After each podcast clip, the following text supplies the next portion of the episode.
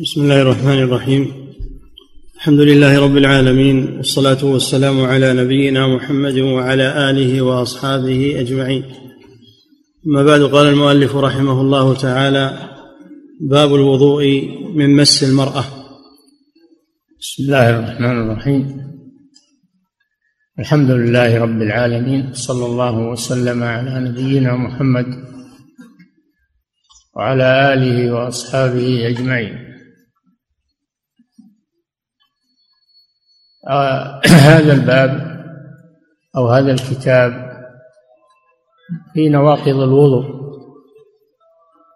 نواقض الوضوء أي مفسدات الوضوء. وقد سبق أن النواقض منها ما هو مجمع عليه كالبول والغائط ومنها ما هو مختلف فيه. مر معنا المختلف فيه النوم والكلام فيه والتفصيل فيه. وهذا الباب في باب مس المرأة هل ينقض الوضوء أو لا ينقض؟ أورد فيه المؤلف الأحاديث الدالة على أنه ينقض والأحاديث الدالة على أنه لا ينقض. وأبدى رأيه في آخر الباب. وسنع نرى هذا إن شاء الله. نعم. باب الوضوء من مس المرأة. قال الله تعالى مس المرأة. مراد به المس باليد. مس مس باليد. لمسة يعني اللمس.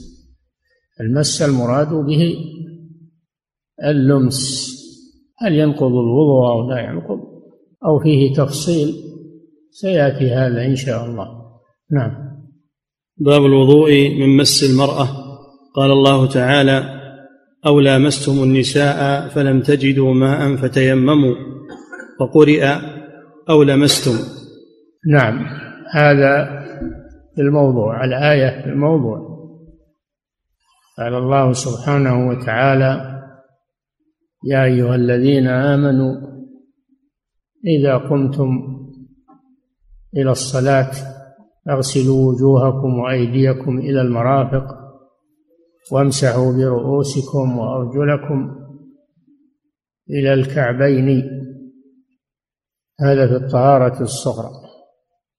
وإن كنتم جنبا فاطهروا أي اغتسلوا. هذا في الطهارة الكبرى من الحدث الأكبر. ثم بين أنه إذا لم يستطع الوضوء أو الاغتسال بالماء ماذا يصنع؟ وإن كنتم وإن كنتم مرضى أو على سفر أو جاء أحد منكم من الغائط أو لامستم النساء فتيمموا صعيدا طيبا. فامسحوا بوجوهكم وأيديكم منه فجعل التيمم بدل الماء في الطهارتين الصغرى والكبرى. وذلك للمسافر الذي لا يجد الماء أو معه ماء قليل لا يكفي بحاجته وحاجة رفقته و ودوابه إنه يتيمم وإن كنتم مرضى أو على سفر. مرضى المريض إذا لم يستطع طهارة بالماء سواء وضوءا أو اغتسالا فإنه يتيمم. وهذا من تيسير الله سبحانه وتعالى. ما يريد الله أن يجعل عليكم من حرج ولكن يريد ليطهركم وليتم نعمته عليكم. فهذا عاجز عن استعمال الماء. كنتم مرضى أو على سفر. هذا الغالب أنه يكون فاقدا. هو لا يعجز لكن يكون فاقدا. للماء. أو جاء أحد منكم من الغائط. هذا من نواقض الوضوء بالإجماع. الغائط هو الخارج. كني عنه بالغائط وهو المكان المنخفض. لأن الذي يريد أن يقضي حاجته يذهب إلى مكان منخفض. وكني عن الغائط عن الخارج بالغائط. اسم المكان. وهذا من الآداب أن الأشياء المكروهة لا تذكر بلفظها وإنما يكنى عنها. أو جاء أحد منكم من الغائط أي الخارج من الدبر. جاء أحد منكم من الغائط. هذا أيضا للإجماع أنه ناقض. أو لامستم النساء. هذا محل الشاهد. فجعل لامستم النساء مع هذه الأحداث. كنتم جنبا جنابة وجاء أحد منكم من الغائط أو لامستم النساء. فجعل ملامسة النساء موجبة للوضوء. مثل ما يوجبها الغائط. قد يقول قائل لامستم يدل على المشاركة من أفعال المشاركة. يعني حصل ملامسة من الرجل والمرأة كل منهما لمس الآخر. جاءت القراءة الثانية أو لمستم لمستم النساء. أي الرجل لمس المرأة لمس المرأة. وهذا أيضا يمنع تأويل لامستم بالجماع. يعني بعض العلماء فسرها بالجماع لامستم يعني جامعتم. هذا مر في قوله وإن كنتم جنبا فيكون تكرار أو لامستم فلا يظهر من الآية أن المراد بالجماع لامستم وبدليل لمستم هذا من طرف واحد وهو الرجل لمس المرأة. لمستم خطاب للرجال لمستم النساء. فتيمموا صعيدا طيبا. الصعيد ما تصاعد على وجه الأرض من الغبار والتراب كل ما تصاعد على وجه الأرض وهو طاهر. ولهذا قال طيبا تيمموا يقصد صعيدا طيبا أي طاهرا. يخرج بذلك الصعيد النجس فيجوز التيمم به. تيمموا صعيدا طيبا. فامسحوا بوجوهكم وأيديكم منه من للتبعيض دل على أنه لا بد أن يعلق باليد شيء من الصعيد. يمسح به وجهه وكفيه. تيمموا صعيدا طيبا فامسحوا بوجوهكم وأيديكم. والمراد باليد هنا الكف. إذا أطلقت أرادوا بها الكف. ولذلك لما في الوضوء وأيديكم إلى المرافق. لو كان المراد باليد مجموع الكف والذراع ما احتاج إلى قوله المرافق. وكذلك اقطعوا أيديهما. وين مراد الكف. ما قال اقطعوها مع المرفق. مع مفصل الكف. فاليد إذا أطلقت يراد بها الكف. امسحوا بوجوهكم وأيديكم فيمسح بوجهه وكفيه ظاهرا وباطنا. فالآية الشاهد منها للباب أو لامستم لمستم يدل على أن مس المرأة ينقض الوضوء. هذا من الآية. نعم. وعن معاذ بن جبل رضي الله عنه قال أتى النبي صلى الله عليه وسلم رجل فقال يا رسول الله ما تقول في رجل لقي امرأة يعرفها فليس يأتي الرجل من امرأته شيئا إلا قد أتاه منها غير أنه لم يجامعها؟ قال فأنزل الله هذه الآية وأقم الصلاة طرفي النهار وزلفا من الليل. الآية فقال له النبي صلى الله عليه وسلم توضأ ثم صلي. رواه أحمد والدار قطني. نعم هذا الحديث فيه أن رجلا أصاب من امرأة لا تحل له أصاب منها ما دون الجماع لمسها وباشرها وعمل معها كل شيء. إلا الجماع. فجاء يسأل النبي صلى الله عليه وسلم عن صنيع هذا الرجل. لا شك أن هذا معصية. أن هذا معصية. ولا يحل. ولذلك عده الله من السيئات. إن الحسنات يذهبن السيئات دل على أن هذا سيئة حرام. هذا من ناحية. الناحية الثانية ما الدلالة على أن هذا ينقض؟ الوضوء. في آخر الحديث قال له توضأ. هذا محل الشاهد. توضأ ثم صل فدل على أن مس المرأة دل على أن مس المرأة ينقض الوضوء. لأنه قال له توضأ.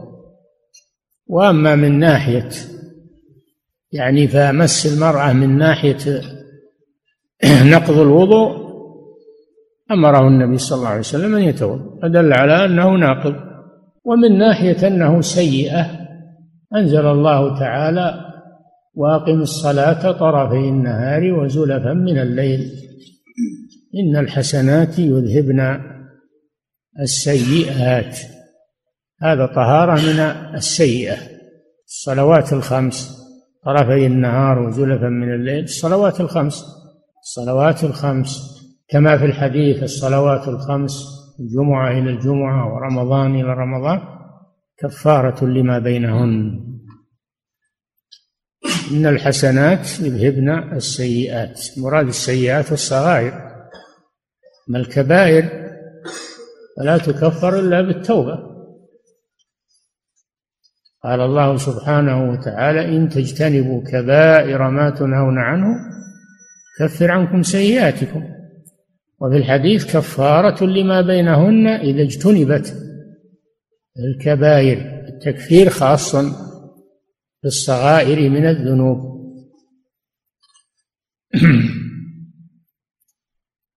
فهذا ما دل عليه هذا الحديث. دل على أن السيئات الصغائر يكفرها الله بالصلوات الخمس. ودل على أن أن مس المرأة تقبيلها وغير ذلك من مباشرتها أنه ينقض الوضوء لأن النبي صلى الله عليه وسلم أمره به. مرتبا ذلك على ما فعل مع المرأة. دل على أن مس المرأة ينقض الوضوء. نعم. وعن إبراهيم التيمي عن عائشة رضي الله عنها أن النبي صلى الله عليه وسلم كان يقبل بعض أزواجه ثم يصلي ولا يتوضأ. رواه أبو داود والنسائي. قال أبو داود هو مرسل إبراهيم التيمي لم يسمع من عائشة. وقال النسائي ليس في هذا الباب حديث أحسن من هذا الحديث. ليس في هذا الباب حديث أحسن من هذا الحديث وإن كان مرسلا. نعم.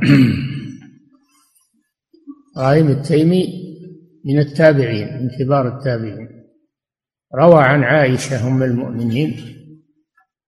هذا الحديث. أن النبي صلى الله عليه وسلم كان يقبل نساءه ويتوضأ أو كان يقبل نساءه ويصلي ولا يتوضأ.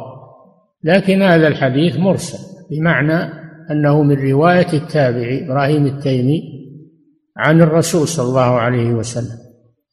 لأنه لم يثبت أنه رواه عن عائشة. لو ثبت كان متصلا لكن ما ثبت هذا. فالصحيح أنه مرسل والمرسل ما رواه التابعي عن رسول الله يعني ما سقط منه الصحابي. هذا معنى المرسل وهذا من قوادح الإسناد. هذا إسناد منقطع بالإرسال. لكن مع هذا يقول ليس في الباب أحسن منه وإن كان مرسلا. وهو يدل على أن مس المرأة لا ينقض الوضوء لأن الرسول صلى الله عليه وسلم كان يقبل نساءه وهذا مس ويصلي ولا يتوضأ. هذا دليل على أن مس المرأة لا ينقض الوضوء. نعم. وعن عائشة رضي الله عنها قالت إن كان رسول الله صلى الله عليه وسلم ليصلي وإني لمعترضة بين يديه اعتراض الجنازة حتى إذا أراد أن يوتر مسني برجله. رواه النسائي. نعم. وهذا أيضا يدل على أن مس المرأة لا ينقض الوضوء. دليل ثاني. ذلك أن عائشة رضي الله عنها كانت تعترض مضطجعة بين يدي رسول الله صلى الله عليه وسلم وهو يصلي من الليل فإذا أراد أن يسجد غمزها فكفت رجلها فسجد صلى الله عليه وسلم.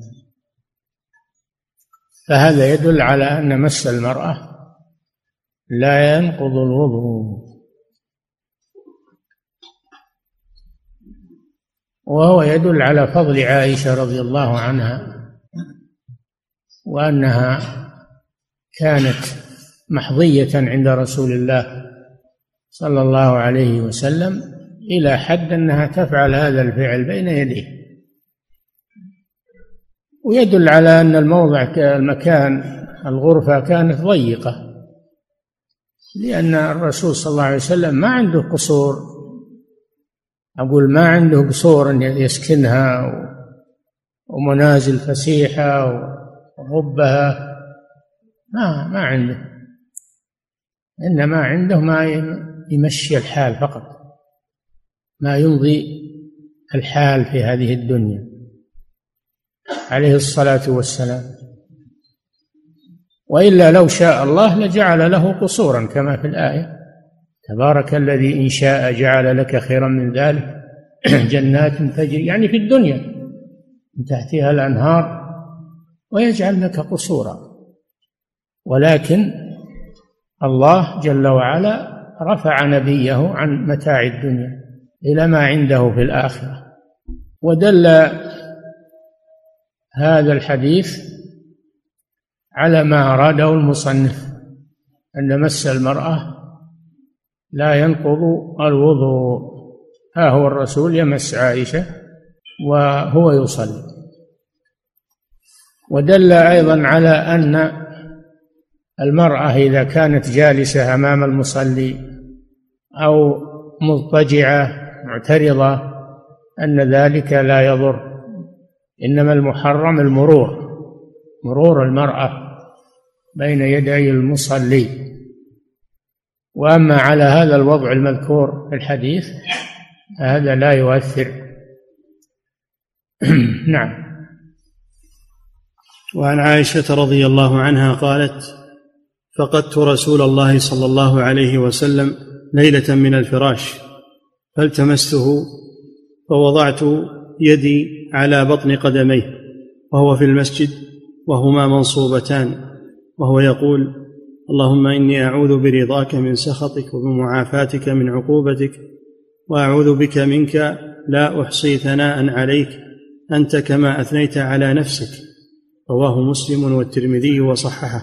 وهذه واقعة أيضا ثانية واقعة أخرى. حصلت لعائشة رضي الله عنها مع الرسول صلى الله عليه وسلم. وهو أنه كان عندها في ليلتها. ففقدته أثناء الليل فأخذتها الغيرة خشية أن يكون ذهب إلى غيرها من زوجاته أو سريته مارية أو قبطية فذهبت تبحث عنه. فوجدته في المسجد يصلي. ساجدا على الأرض رافعا رجليه. عليه الصلاة والسلام. رافعا عقبيه. مباشرا بأصابع رجليه الأرض. فوقعت يدها رضي الله عنها على باطن قدم رسول الله صلى الله عليه وسلم وهو يصلي. وهذا محل الشاهد من الحديث أن مس المرأة لا ينقض الوضوء حيث إن عائشة لمست باطن قدميه عليه الصلاة والسلام فالتقى التقى قدماها مع يد عائشة ومع هذا لم ينتقض وضوءه صلى الله عليه وسلم استمر في صلاته. نعم. وأوسط مذهب يجمع بين هذه هذا لما ذكر الأدلة المتعارضة. أدلة تدل على أن مس المرأة ينقض الوضوء وأدلة تدل على خلاف ذلك. بناء على ذلك العلماء اختلفوا في هذه المسألة على ثلاثة أقوال. القول الأول أن مس المرأة لا ينقض الوضوء مطلقا. بدليل هذه الأحاديث حديث حديث عائشة رضي الله عنها وحديث الذي الذي فعل مع المرأة كل شيء إلا الجماع من المباشرات و ولم لا هذاك في هذاك بالعكس يدل على نقض الوضوء. نعم لكن هالحديثان حديث عائشة رضي الله عنها يدلان على أن على أن مس المرأة لا ينقض الوضوء. بينما الآية في القراءة الثانية لمستم وحديث الذي أصاب من المرأة وقال له النبي صلى الله عليه وسلم توضأ يدلان على أن مس المرأة ينقض الوضوء. اختلف العلماء إلى ثلاثة أقوال. القول الأول أن مس المرأة لا ينقض الوضوء أخذا بالأدلة التي تدل على أنه لا ينقض الوضوء كما مر. وهو قول المالكية. القول الثاني أن مس المرأة ينقض مطلقا سواء بشهوة أو بغير شهوة. لأن الآية لأن الآية والأحاديث لم تشترط الشهوة بل مجرد المس ينقض الوضوء وهذا قول الشافعية. القول الثالث وهو مذهب الحنابلة وجماعة من أهل العلم الجمع بين الأحاديث الذي ذكره المؤلف رحمه الله أن مس المرأة إن كان بشهوة فإنه ينقض. لأنه مظنة. مظنة خروج شيء. مظنة خروج المذي أو غيره. فهو مظنة. والمظنة تنزل منزلة الحقيقة. فإذا كان مسها بهذه الصفة بشهوة فإنه ينقض. أما إذا مسها من غير شهوة يعني وقعت يده عليها من غير شهوة ومن غير قصد مثل مواطن الزحام أو مع امرأته أو ما أشبه ذلك. هذا لا ينقض الوضوء لأنه ليس مظنة لخروج الناقض وأخذا بالأدلة على أنه لا ينقض الوضوء مس المرأة. في هذه الحالة يعني في حالة عدم الشهوة. والأدلة التي تدل على أنه لا ينقض محمولة على عدم الشهوة والتي تدل على أنه ينقض محمولة على وجود الشهوة في المس. وبهذا تجتمع الأدلة. تجتمع الأدلة. مع العلم بأنه لا بد أن يكون المس بدون حائل. يكون المس بشهوة وبدون حائل. أما إذا كان من وراء حائل فهذا لا يضر لأنه لا يكون معه شهوة مع الحائل. نعم. وأوسط مذهب يجمع بين هذه الأحاديث مذهب من لا يرى اللمس ينقض إلا لشهوة. نعم. هذا هو المذهب الوسط الذي يجمع بين الأدلة ويعمل بها كلها. نعم. باب الوضوء من مس القبل. هذا ناقض آخر. مس القبل. من الرجل أو المرأة مباشرة بدون حائل إذا مس قبله مس ذكره أو مست المرأة فرجها أو أحد الطرفين مس فرج الآخر انتقض الوضوء. لأن هذا أيضا مظنة خروج الشهوة. نعم. باب الوضوء من مس القبل. عن بسرة بنت صفوان رضي الله عنها أن النبي صلى الله عليه وسلم قال من مس ذكره فلا يصلي حتى يتوضأ. رواه الخمسة وصححه الترمذي وقال البخاري هو أصح شيء في هذا الباب. في رواية لأحمد والنسائي عن بسرة أنها سمعت رسول الله صلى الله عليه وسلم يقول ويتوضأ من مس الذكر وهذا يشمل ذكر نفسه وذكر غيره. نعم.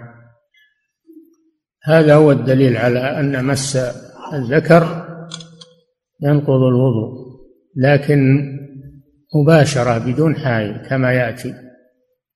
أما من وراء حائل فلا يضر. مس ذكره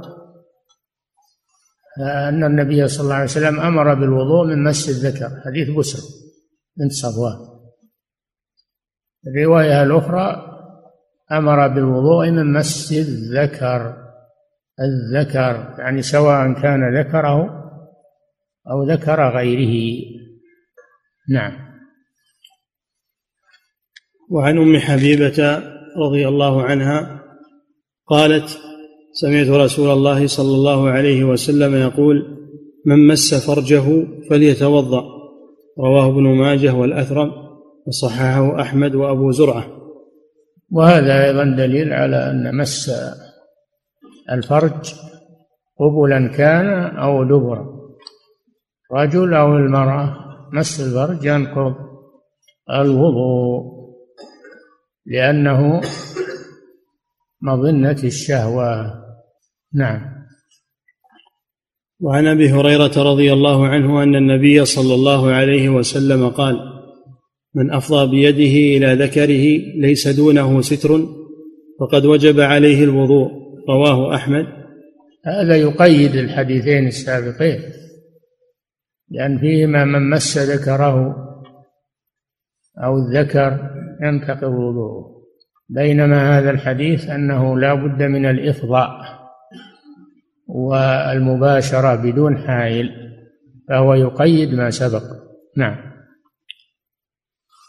وعن أبي هريرة رضي الله عنه أن النبي صلى الله عليه وسلم قال من أفضى بيده إلى ذكره ليس دونه ستر فقد وجب عليه الوضوء. رواه أحمد.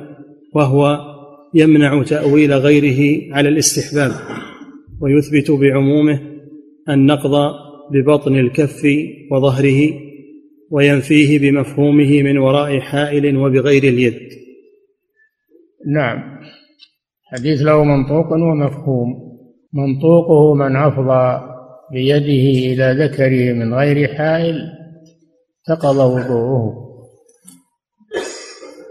من غير ساتر. هذا منطوقه. مفهومه أنه إذا كان من وراء ساتر أنه لا ينتقض وضوءه. هذا مفهومه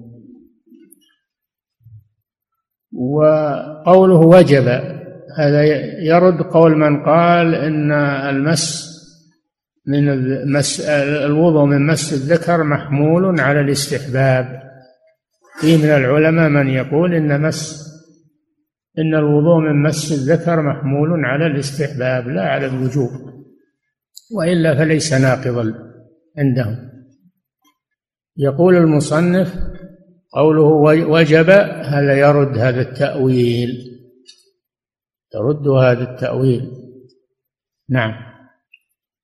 أن النبي صلى الله عليه لأن الوجوب غير الاستحباب. نعم. أن النبي صلى الله عليه وسلم قال من أفضى بيده إلى ذكره ليس دونه ستر فقد وجب عليه الوضوء. رواه وجب. نعم. رواه أحمد. وهو يمنع تأويل غيره على الاستحباب. نعم الذي حملوه على الاستحباب الرسول يقول وجب والواجب غير الاستحباب الواجب ما يثاب فاعله ويعاقب تاركه المستحب فهو ما يثاب فاعله ولا يعاقب تاركه. نعم. ويثبت بعمومه النقض ببطن الكف وظهره. كذلك بعمومه. مس ذكره أفضى بيده أو هذا هذا يشمل أن يمس الفرج أو الذكر بباطن كفه أو بظاهره. ردا على من يقول إن مسه بباطنه نقض وإن مسه بظاهره لم ينقض. حديث عام. نعم. وينفيه بمفهومه من وراء حائل وبغير اليد. وبغير اليد. وبغير اليد. هذا أيضا من المفهوم. لو مسه بذراعه برجله بأي شيء من أعضائه لو مس ذكره بأي شيء من أعضائه لم ينتقض وضوء إنما ينتقض بالمس باليد خاصة. نعم. وفي لفظ للشافعي إذا أفضى أحدكم بيده إلى ذكره ليس بينها وبينه شيء فليتوضأ. نعم مثل ما سبق. نعم. وعن عمرو بن شعيب عن أبيه عن جده عن النبي صلى الله عليه وسلم قال أيما رجل مس فرجه فليتوضأ وأيما امرأة مست فرجها فلتتوضأ. رواه أحمد. كذلك. هذا يدل على أن أي رجل أي رجل مس فرجه فليتوضأ أي امرأة مست فرجها فليتوضأ الذكر والأنثى سواء. في هذا نعم. باب الوضوء من لحوم الإبل. طيب. هذا هذه الأحاديث تدل على الوضوء من مس الذكر. ذكره ذكره أو ذكر غيره. ويدل على أنه لا بد أن يمسه من غير حائل من غير حائل ومن غير ساتر. ويدل على أن المس خاص بالكف فلو مسه ببعض أعضائه لم يؤثر هذا. ويدل على أنه يستوي مس الفرج بظهر الكف أو ببطن الكف. كل هذا داخل في العمومات. فمن خصص شيئا منها عليه الدليل ويدل على أنه واجب وليس بمستحب كما قال بعضهم. لكن الذين لا يرون إن مس الذكر ينقض الوضوء استدلوا بحديث طلق بن علي رضي الله عنه أن الرسول صلى الله عليه وسلم لما سئل عن مس الذكر هل ينقض الوضوء أو لا؟ قال إنما هو بضعة منك. يعني لا لا ينقض. كما لا ينتقض لو مسست رجلك أو, أو وجهك أو أي جزء من بدنك لا ينتقض وضوءك كذلك الذكر بضعة منك. مثل سائر أعضائك. أخذ بهذا من لا يرى نقض الوضوء بمس الذكر. لكن الجواب عن هذا أن حديث بشرة متأخر عن حديث طلق لأن إسلام بسرة متأخر عن إسلام طلق بن علي. فيكون ناسخا له. حديث بسرة ناسخ لحديث طلق بن علي رضي الله عنه. نعم. فالصواب أن مس الذكر ينقض الوضوء بالشروط التي مرت. نعم. باب الوضوء من لحوم الإبل. هذا ناقض آخر لحوم الإبل. إذا أكلها الإنسان وهو على وضوء ينتقض وضوءه. إذا أكل لحم الإبل خاصة ينتقض وضوءه. أما إذا أكل غير لحم الإبل كلحم الغنم أو الطيور أو غيرها لا ينتقض وضوءه. إنما هذا خاص بلحوم الإبل. إذا أكل شيئا منها انتقض وضوءه. نعم. باب الوضوء من لحوم الإبل. عن جابر بن عن جابر بن سمرة رضي الله عنه أن رجلا سأل رسول الله صلى الله عليه وسلم أنا أتوضأ من لحوم الغنم؟ قال إن شئت توضأ وإن شئت فلا تتوضأ. قال دل على أن لحوم الغنم لا أكل لحوم الغنم لا ينقض الوضوء. لكن إن شاء أن يتوضأ من باب النظافة فلا بأس. نعم. قال أنا أتوضأ من لحوم الإبل. قال نعم توضأ من لحوم الإبل. قال نعم ولم يكتفي بقول نعم مع النعم جواب كافي لكن زاد توضأ من لحوم الإبل. نعم توضأ من لحوم الإبل. فدل على أن أكل لحم الجزور وهي الإبل أنه ناقض للوضوء. أما أكل لحم البقر لحم الغنم لحم الطيور لحم الظبا السمك هذا كله ما ينقض الوضوء. نعم. قال أصلي في مرابض الغنم. قال نعم. نعم. قال أصلي في مرابض الإبل. قال لا. كذلك مما تختص به الإبل أنه لا تجوز الصلاة في معاطنها. مرابضها يعني معاطنها. لا تجوز الصلاة. وهي من البقاع المنهي عن الصلاة فيها. أما مرابض الغنم ومعاطن الغنم فلا بأس بالصلاة فيها. نعم. وما هي العلة في الوضوء من لحم الإبل ومنع الصلاة في معاطنها؟ الله أعلم. ليس هناك علة منصوصة. والله أعلم. نعم. قال قال أصلي في مرابض الإبل قال لا. قال أصلي في مرابض الإبل قال لا. رواه أحمد ومسلم. وعن البراء بن عازب رضي الله عنه قال سئل رسول الله صلى الله عليه وسلم عن الوضوء من لحوم الإبل فقال توضأوا منها. كذلك. سئل عن الوضوء من لحوم الإبل أي من أكلها؟ قال توضأوا منها. هذا دليل على أن أكل لحم الإبل ينقض الوضوء. نعم. وسئل عن لحوم الغنم فقال لا توضأوا منها.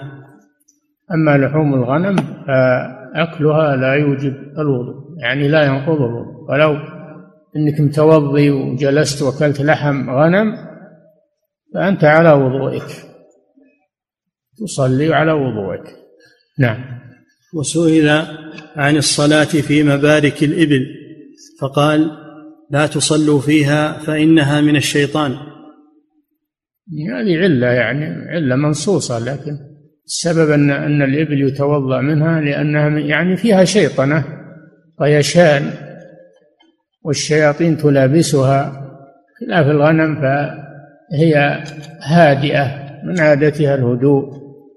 والأنبياء عليهم الصلاة والسلام رعوا الغنم ولم يرعوا الإبل رعوا الغنم لأن الغنم فيها سكينة فيها هدوء وفيها أن الذي يرعاها يكتسب رفقا يكتسب الرفق والسكينة وعدم الطيش. خلاف الذي يرعى الإبل ويمشي مع الإبل يكتسب الطيشان و, و... ارتفاع النفس وغير ذلك. فيها شيء من ملابسة الشياطين. نعم. وسئل عن الصلاة. هذا هو الله أعلم العلة في الوضوء من لحوم الإبل و وعدم الصلاة في معاطنها. أن لها مساس بالشي... أن للشياطين مساسا بها. نعم. وسئل عن الصلاة. وهذه العلة هي التي استنبطها ابن القيم رحمه الله وأكثر الكلام عليها. نعم. وسئل عن الصلاة في مرابض الغنم فقال صلوا فيها فإنها بركة. رواه أحمد وأبو داود. علل الصلاة في مرابض الغنم لأن فيها بركة وهدوء وسكينة فضلواتها طاهرة. الإبل فضلاتها طاهرة أيضا لكن لا تجوز الصلاة فيها لأنها لا يعني تلا تلامسها أو تلابسها الشياطين. نعم. وعن ذي الغرة قال عرض أعرابي لرسول الله صلى الله عليه وسلم ورسول الله صلى الله عليه وسلم يسير. فقال يا رسول الله تدركنا الصلاة ونحن في أعطان الإبل أفنصلي فيها؟ فقال لا. قال أفنتوضأ من لحومها؟ قال نعم. قال أفنصلي في مرابض الغنم؟ قال نعم. قال أفنتوضأ من لحومها؟ قال لا. رواه عبد الله بن أحمد في مسند أبيه. نعم هذا من زيادات عبد الله بن الإمام أحمد في المسند مسند أبيه أحمد بن حنبل. نعم وهو مثل ما سبق هو مثل ما سبق.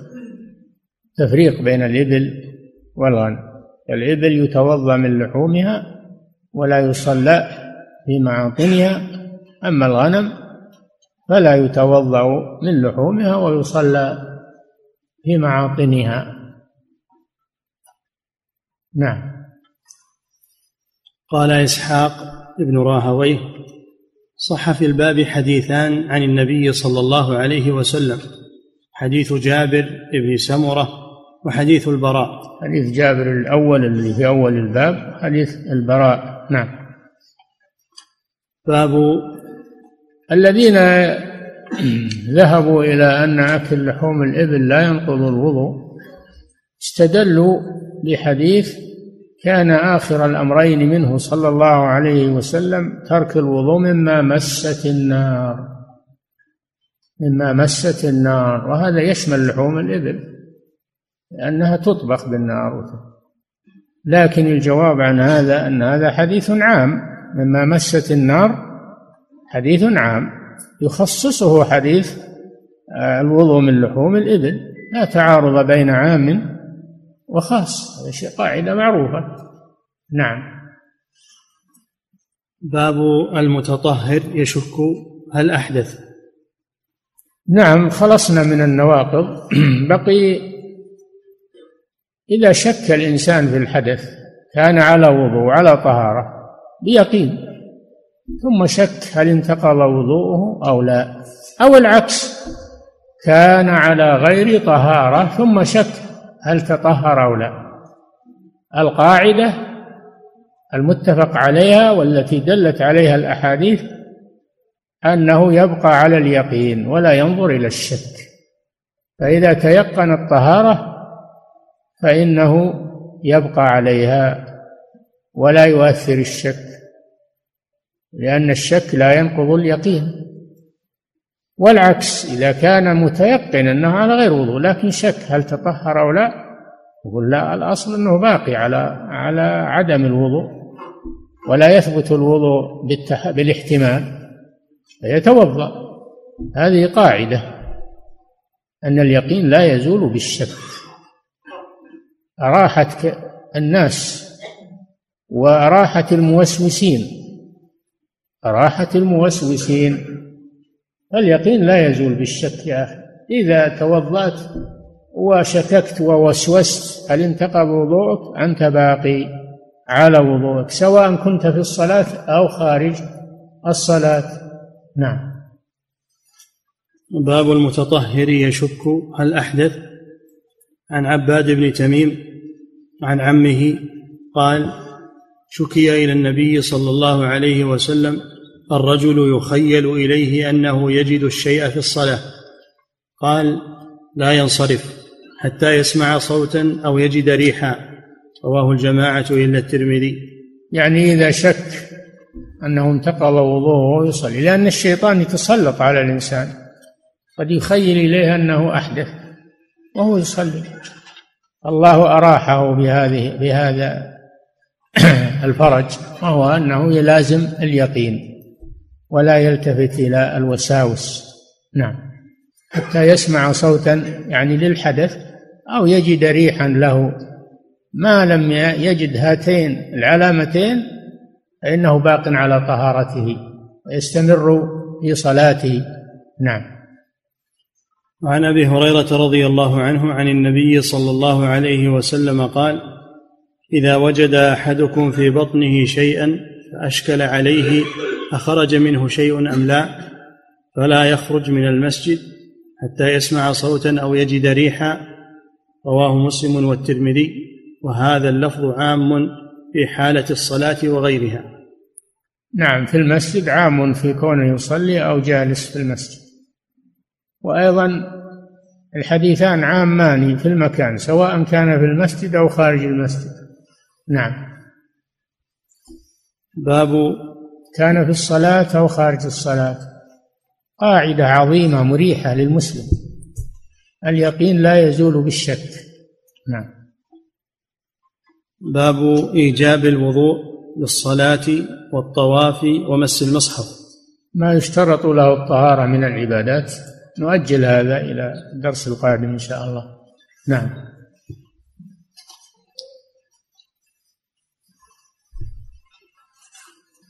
يقول فضيلة الشيخ وفقكم الله يقول الصعيد الطيب هو ما تصاعد من الأرض.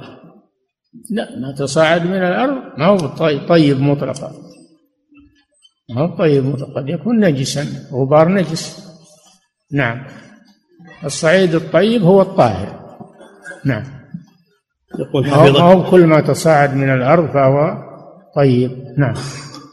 يقول حفظك الله في السنة الماضية في الحج أدركتنا صلاة المغرب والعشاء ونحن ذاهبون لمزدلفة فخشينا أن يخرج وقت العشاء وليس معنا ماء فقال المشرف على الحملة في الحافلة اضربوا على المقاعد التي أمامكم وتيمموا ثم ليصلي كل واحد كل واحد في مكانه فهل هذا صحيح وهل المقاعد مما تصاعد من الأرض؟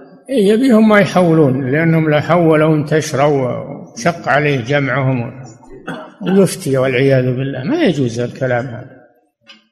ما يجوز له الكلام هذا. وأيضا وقت العشاء ما يخرج إلا آخر الليل. ما عليهم ضيق.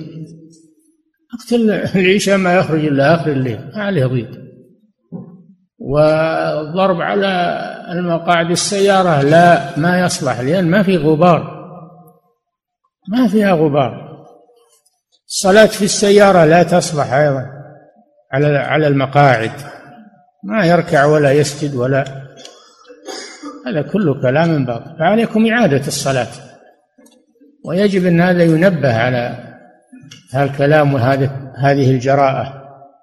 من قال له يفتي؟ نعم. يقول فضيلة الشيخ وفقكم الله ذهاب الرجل إلى النبي صلى الله عليه وسلم واعترافه بما عمل من سيئة. هل هذا مشروع أم أن الأولى أن يستر الإنسان على نفسه إذا عمل شيئا سيئا؟ ما هو بيستر ما هو يذكر هذا للرسول لغرض وهو الطهارة قصده الطهارة. هل تنتقض ولا لا؟ أما لو كان في غير الطهارة يمكن يستر على نفسه لكن الطهارة ما يستر على نفسه ويبقى على جهل يصلي بدون وضوء. نعم. يقول فضيلة الشيخ وفقكم الله هل يشرع لمن أحدث ذنبا أن يتوضأ؟ ذنبا؟ نعم. هم ذكروا التوبة إذا أراد يتوب يتوضأ ويصلي ركعتين يتوب إلى الله يسمونها صلاة التوبة. نعم. يقول فضيلة الشيخ وفقكم الله هل يشرع أن يتوضأ الإنسان إذا أراد أن نعم. يعمل؟ هل يشرع أن يتوضأ الإنسان إذا أراد أن يعمل عملا صالحا من دعوة إلى الله أو غير ذلك؟ إذا أراد أنه يقرأ القرآن أو أراد أنه يدعو يدعو الله عز وجل يتوضأ كونه على طهارة أحسن. العبادات كونه على طهارة أحسن. أما الدعوة إلى الله والأمر بالمعروف والنهي عن المنكر ما ورد أنه يتوضأ. نعم. يقول فضيلة الشيخ وفقكم الله هل مس المرأة بدون قصد؟ وذلك لشدة يقول هل مس المرأة بدون قصد؟ وذلك لشدة الزحام كما في الحرم في الحج مثلا. ينقض الوضوء؟ نعم إذا إذا مسستها مباشرة بدون حائل ينتقض الوضوء. بدون حائل. بدون ومع ومع قصد وشهوة أما إذا مسها بدون طاحت يدك عليها من غير قصد عند الإمام أحمد أن هذا لا ينقض الوضوء. وهو القول الثالث الذي قال عنه المؤلف أنه أعدل الأقوال وأنه تجتمع به الأدلة. نعم. فإذا قصدت هذا وقعت يدك عليها من غيرها ينتقض وضوءك أما إذا لم تقصد هذا فليس عليك شيء. نعم. يقول فضيلة الشيخ ولا كان ما ما يطوف أحد. كان ما يطوف أحد. لأنه يزدحمون الناس والرجال والنساء كان ما ما يصح طوافهم. هذا من الحرج. نعم. يقول فضيلة الشيخ وفقكم الله ما حكم مس المرأة بشهوة مع وجود حائل؟ هل يكون ناقضا للوضوء؟ إذا خرج منه شيء ينتقض الوضوء أما إذا لم يخرج منه شيء ومع وراء حائل لا ما ينتقض الوضوء نعم. يقول فضيلة الشيخ وفقكم الله ورد في الحديث ورد في الحديث عن النبي صلى الله عليه وسلم أنه قال للرجل توضأ ثم صلي. ألا يفهم من ذلك على أن هذا الفعل من أسباب تكفير الذنوب؟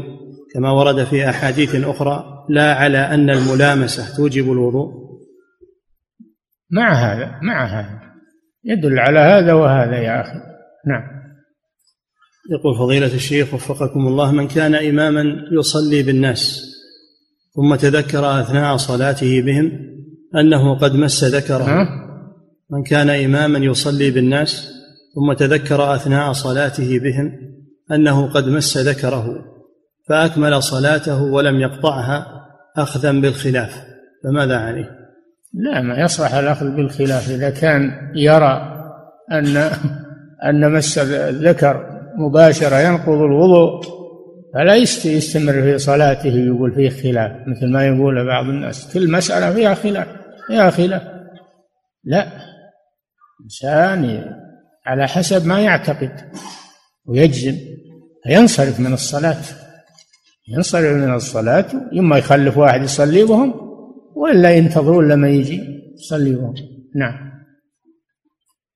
يقول فضيلة الشيخ وفقكم الله مس قبل الطفل أو مس فرج الطفل الطفل. هل ينقض الوضوء؟ نعم الكبير والصغير عموم الذكر سواء من صغير أو من كبير. نعم.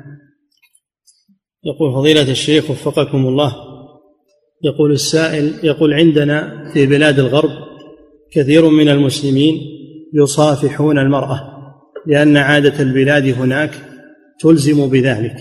في هذه الحال هل هذا الفعل ناقض للوضوء عند المصافحة؟ المصافحة حرام. المصافحة حرام ولو خالفت العادة. الواجب أن العادة تخضع للدليل ولا يخضع الدليل للعادة. فلا يجوز مصافحة. والنبي صلى الله عليه وسلم ما مست يده يد امرأة لا تحل له. كما قالت عائشة ما مست يده يد امرأة قط. وكان يبايع النساء بالكلام لا يصافحهن لا تجوز مصافحة المرأة. أما قضية أنه ينقض الوضوء هذا إن كان لشهوة ينقض الوضوء على الصحيح. إن كان من غير شهوة فلا. نعم. لكنه فعل محرما يأثم عليه. نعم. يقول فضيلة الشيخ وفقكم الله هل مس الرجل ذكره بدون قصد يوجب الوضوء؟ كأن يمسه عند إرادته اللبس مثلا؟ نعم إذا مسه مباشرة ينقض الوضوء لإطلاق الأحاديث ولو من غير قصد. نعم. يقول فضيلة الشيخ وفقكم الله بقول النبي صلى الله عليه وسلم عندما سئل عن لحوم الغنم إن شئت توضأ وإن شئت فلا تتوضأ. هل يؤخذ من هذا أن الوضوء من لحم الغنم مستحب؟ لا متساوي. إن شئت وإن شئت. يعني متساوي. ما فيه أفضلية لبعض الطرفين. نعم. يقول فضيلة الشيخ وفقكم الله هل أكل كرش الإبل وكذلك الأمعاء والكبد وشرب المرق هل ينقض الوضوء؟ عموم الحديث ينقض الوضوء. يقتضي أنه ينقض الوضوء. كل ما يؤكل من الإبل ينقض الوضوء هذا مقتضى إطلاق الحديث. لكن بعض العلماء يقولون ما ينقض لأنه لا يسمى لحما في اللغة.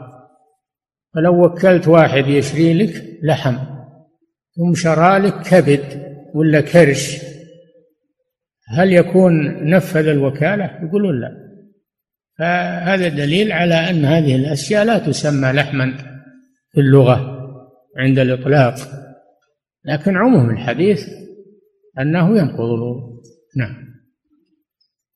كذلك حفظك الله يقول شرب مرق لحم الإبل هل ينقض الوضوء؟ لا لا لا ما ينقض الوضوء. شرب المرق وشرب الحليب ما ينقض الوضوء.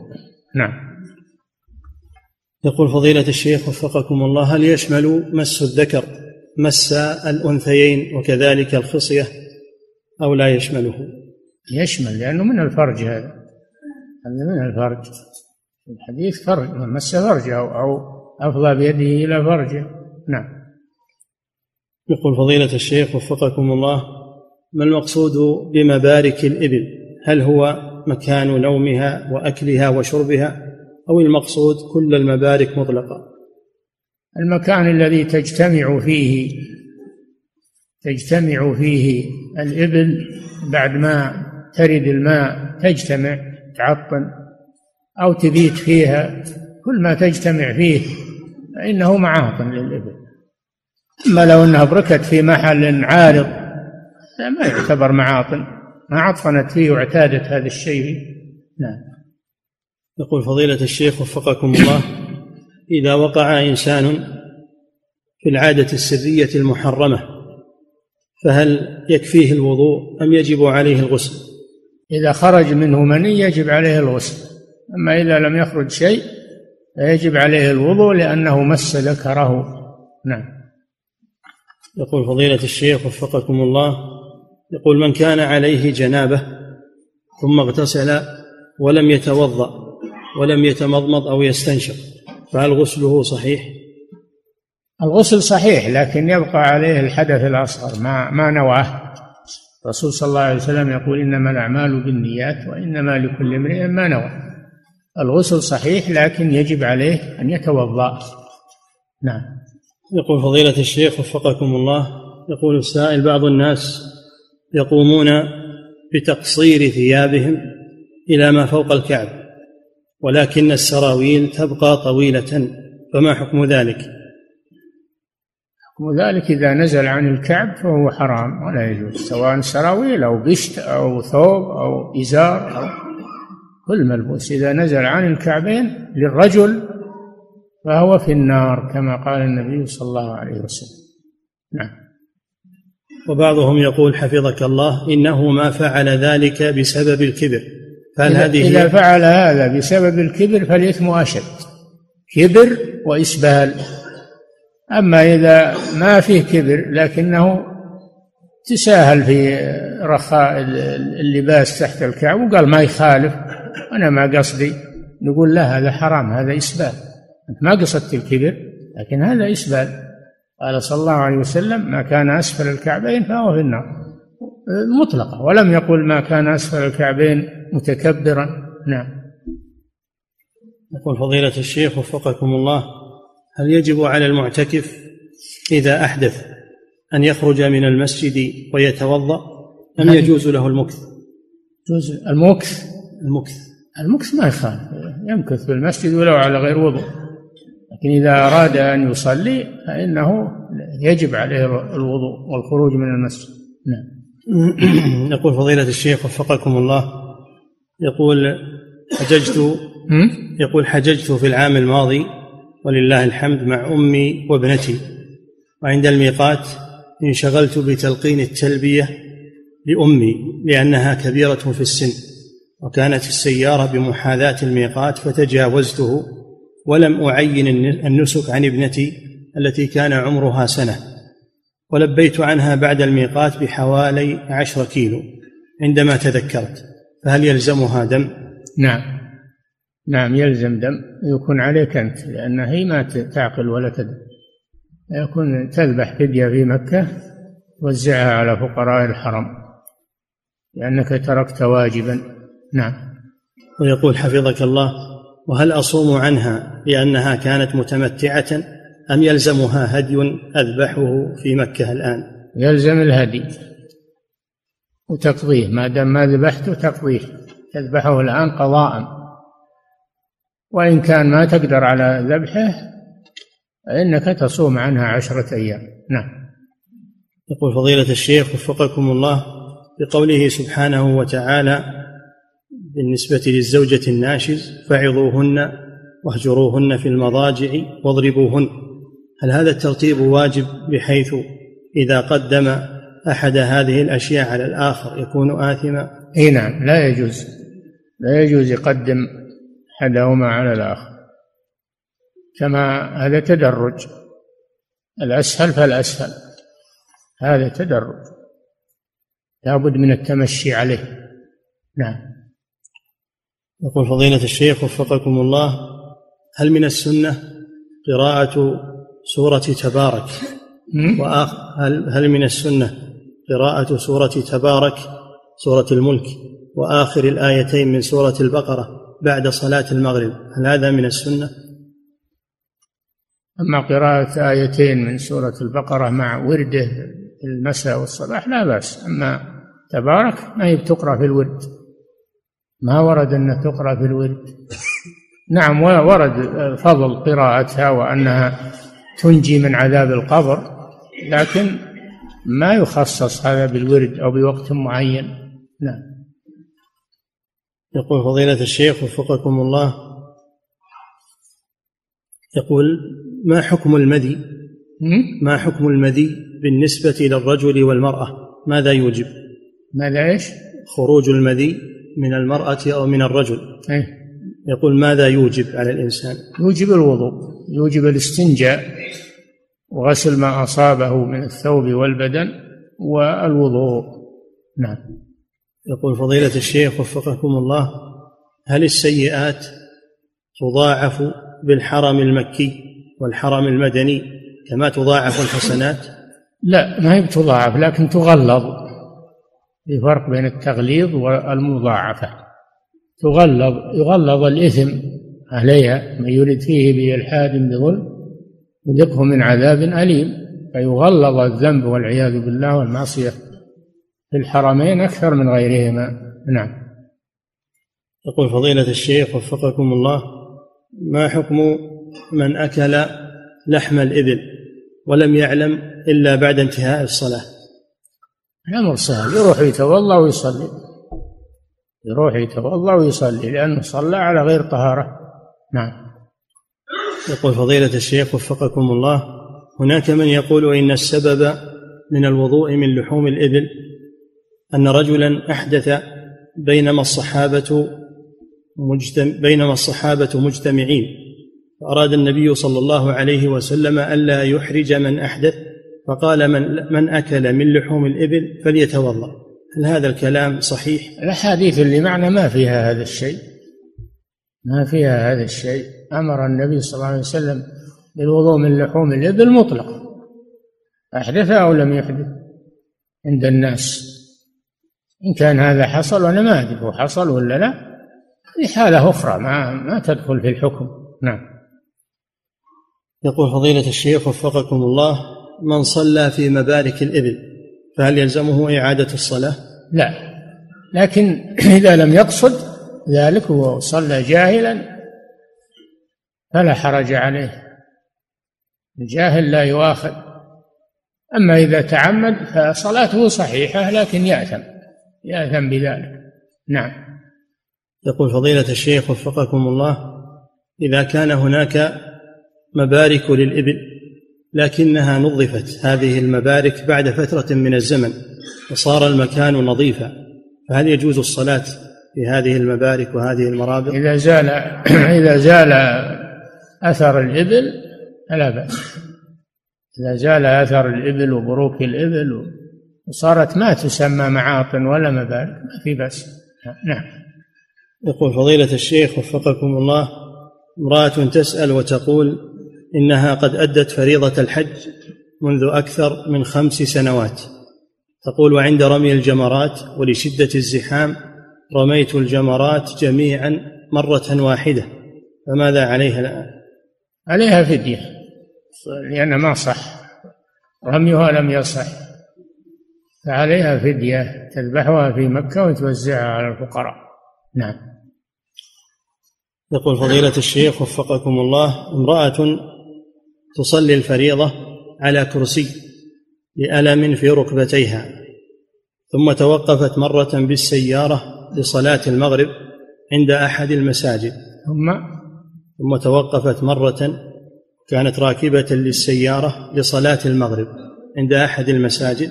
فصلت في في السيارة. هل صلاتها صحيحة؟ يعني إن على كرسي السيارة مثل ما هي على كرسي في المسجد أو في مكان آخر إذا كانت متوجهة إلى القبلة والمكان طاهر فلا بأس بذلك. نعم. يقول فضيلة لأنها ستصلي بالإيماء ركوعا وسجودا سواء في السيارة أو خارج السيارة. نعم. يقول فضيلة الشيخ وفقكم الله يقول كنت قبل سنوات قد لمست ذكري بدون قصد وصليت والآن قد تبين لي أن ذلك ينقض الوضوء فماذا علي؟ هل أعيد هذه الصلاة؟ الأمر سهل تعيد الصلاة وهذا شيء سهل ولله الحمد ما يشق عليك. تعيد الصلاة لما علمت. نعم. يقول فضيلة الشيخ وفقكم الله هل يجوز هل يصح لمن يرى أن لحم الإبل ينقض الوضوء هل يصح له أن يصلي خلف من يرى أن لحم الإبل لا ينقضه؟ لا. لا يصلي خلف إذا علم هذا إذا علم لا يصلي خلفه لأنه يعتقد أن أنه يصلي بغير وضوء يعتقد أنه يصلي بغير وضوء فلا يصلي خلفه. أما إذا لم يعلم صلاته صحيحة. نعم. يقول فضيلة الشيخ وفقكم الله ما حكم ما يفعله بعض الناس اليوم من أنه إذا مات فيهم ميت كالأب مثلا فإنهم ينحرون له إبلا خاصة. ما حكم؟ ما حكم ما يفعله بعض الناس اليوم من أنه إذا مات فيهم ميت كالأب مثلا فإنهم ينحرون له إبلا في أول عيد للأضحية التي تلي موته. هل هذا مشروع؟ في أول عيد للأضحية. أول عيد. الأضاحي. نعم. لا هذا من هذا من البدع وأيضا من الإسراف. إذا أرادوا يضحون له ضحية ضحية معروفة يذبحون شاة. فيها خير وبركة. نعم.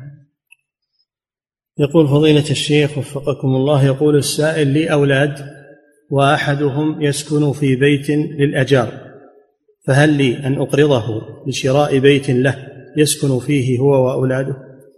إذا كان قرض سيرد ما في مانع. المهم أنه يرده يرد القرض. نعم. يقول السائل فضيلة الشيخ وفقكم الله يقول أريد أن أشتري الذهب لزوجتي في هذا الوقت حتى لا يرتفع سعره لأنني على على مقربة من حفل الزفاف. يقول لكني أخشى عليه إذا اشتريته من السرقة فهل يجوز لي؟ بعد أن أشتريه وأن أدفع الثمن كله للبائع. هل يجوز أن أتركه عند البائع من باب أنه وديعة ليحفظه لي؟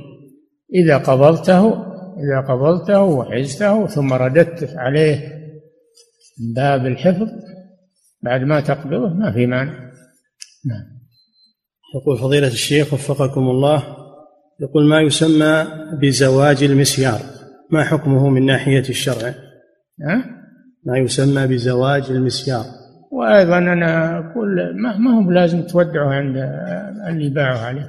ودعه عند جاره ولا عند واحد آخر. نعم. يقول فضيلة الشيخ وفقكم الله ما يسمى بزواج المسيار؟ ما الرأي وما الحكم فيه؟ زواج المسيار من حيث شروط العقد وأركان العقد تامة فهو عقد صحيح. أما من حيث أنه ما تحصل فيه مقاصد الزواج من كون الزوج يستلم المرأة في بيته ويربي عياله عنده والمرأة أيضا